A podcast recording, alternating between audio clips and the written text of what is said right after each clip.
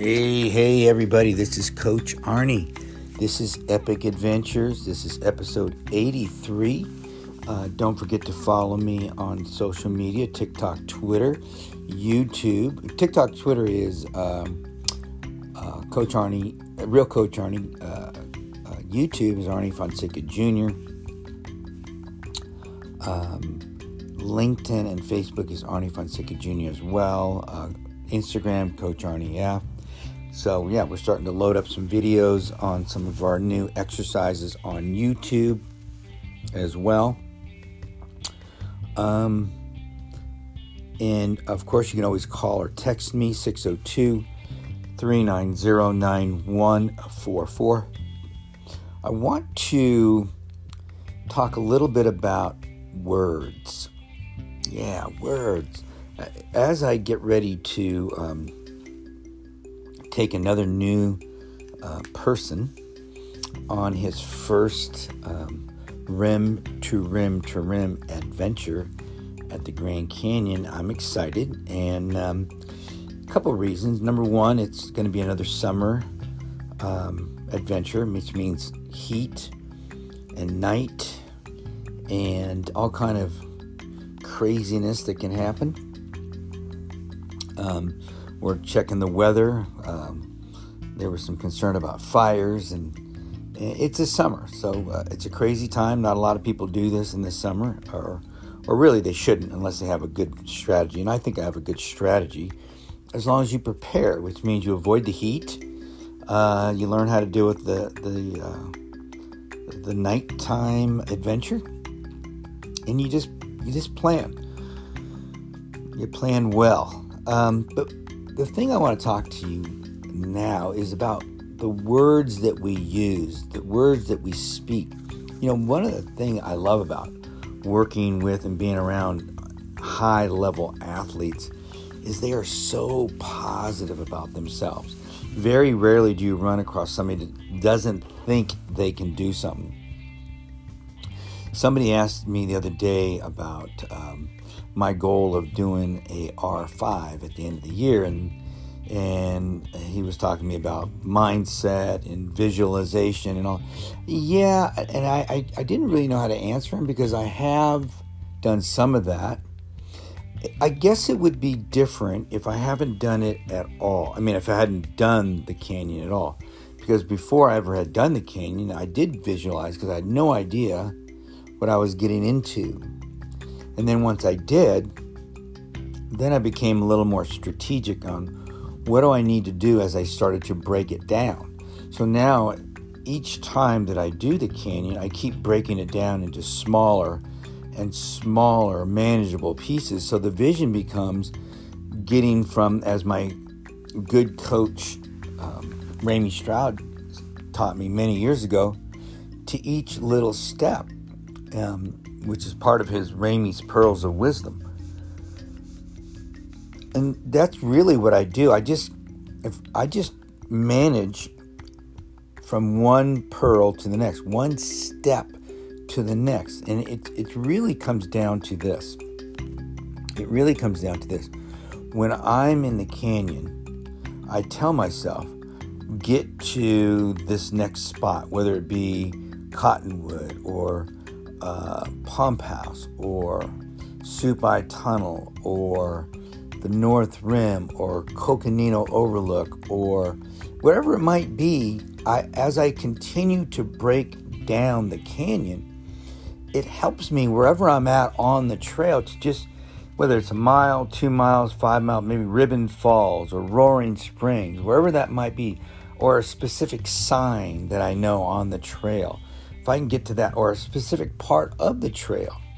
And it, it and it doesn't have to be in a in a specific pattern. It, it comes down to where I'm at, where, where at what part of the journey I'm in, the first part of the journey, the second part of the journey. And then it comes down to the words that I'm feeding my brain and my spirit as I speak them out. You know, I, I a lot of times I'll I'll do some uh, positive chants on my way to where I'm going, especially if I'm on my way.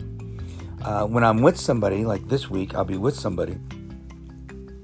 And as I monitor the situation. I'll continually be feeding this person positive information, positive vibes, how I think he's doing or how I perceive him to be doing.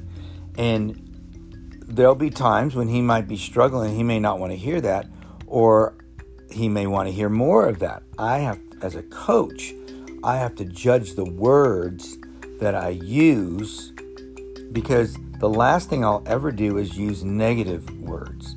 Negative words. Uh, unless there is a, there's always a but, isn't there? Unless I feel that someone is not doing what they have the potential to do. If there's an injury, if there's some other kind of maybe a stomach issue or something else going on, then you have to be careful. But if it's more just a mind game, I have to judge that. And I have to learn if, or excuse me, I should know that that person is in need of some love or a a, a, foot in their fanny, as they say. And, and that's me as a coach knowing what kind of love that that person needs at that moment. And that's critical. That's really critical um, when you're doing something as epic as the Grand Canyon in a, in a double crossing of the river.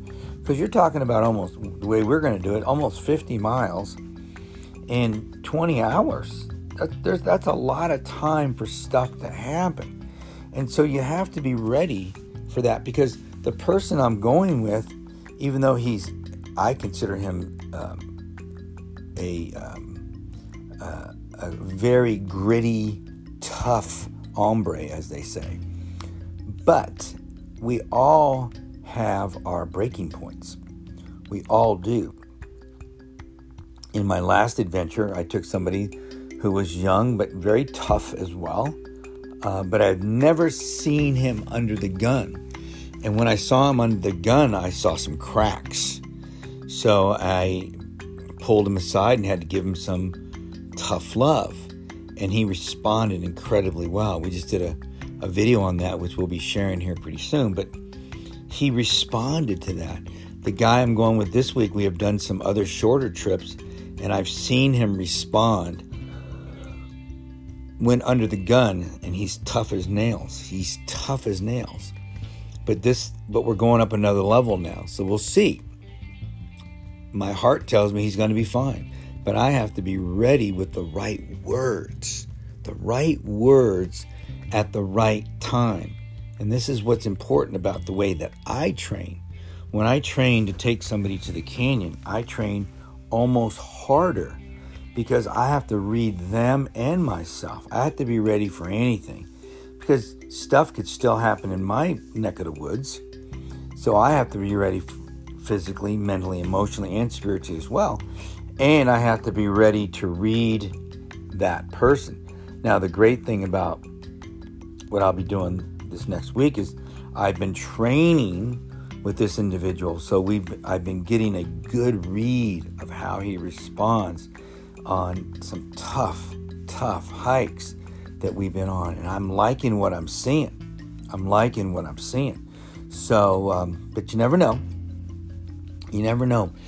But it still comes down to the right words, the right. If you're with the right person and they've done the right amount of work, they've earned their trip, then it's up to me as the coach to put the right words into their mouth because if they're speaking the right words, their ears will hear that and that will go into their spirit and it will many times carry them when it, when they're in a tough situation.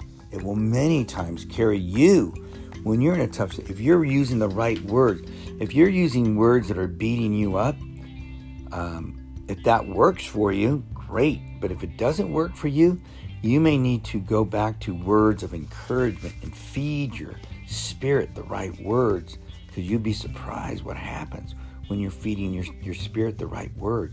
It can lift you up to another level. It can take you past that that period that into that that zone, that zone that I call it the fourth level when you get past the me- the physical, the mental, the emotional, and you're into the spiritual zone. That's when the really cool stuff starts to happen. And it's all about using the right words. All right, guys, this has been episode 83 of Epic Adventures. And uh, don't forget to follow me on social media. Don't forget to, um, if you need to, give me a buzz. Um, 602 390 9144 would like to talk to you anytime. Got questions? Share the episode. Would love it if you share and leave some comments as well. We always appreciate that. I love you guys, and I'll talk to you later.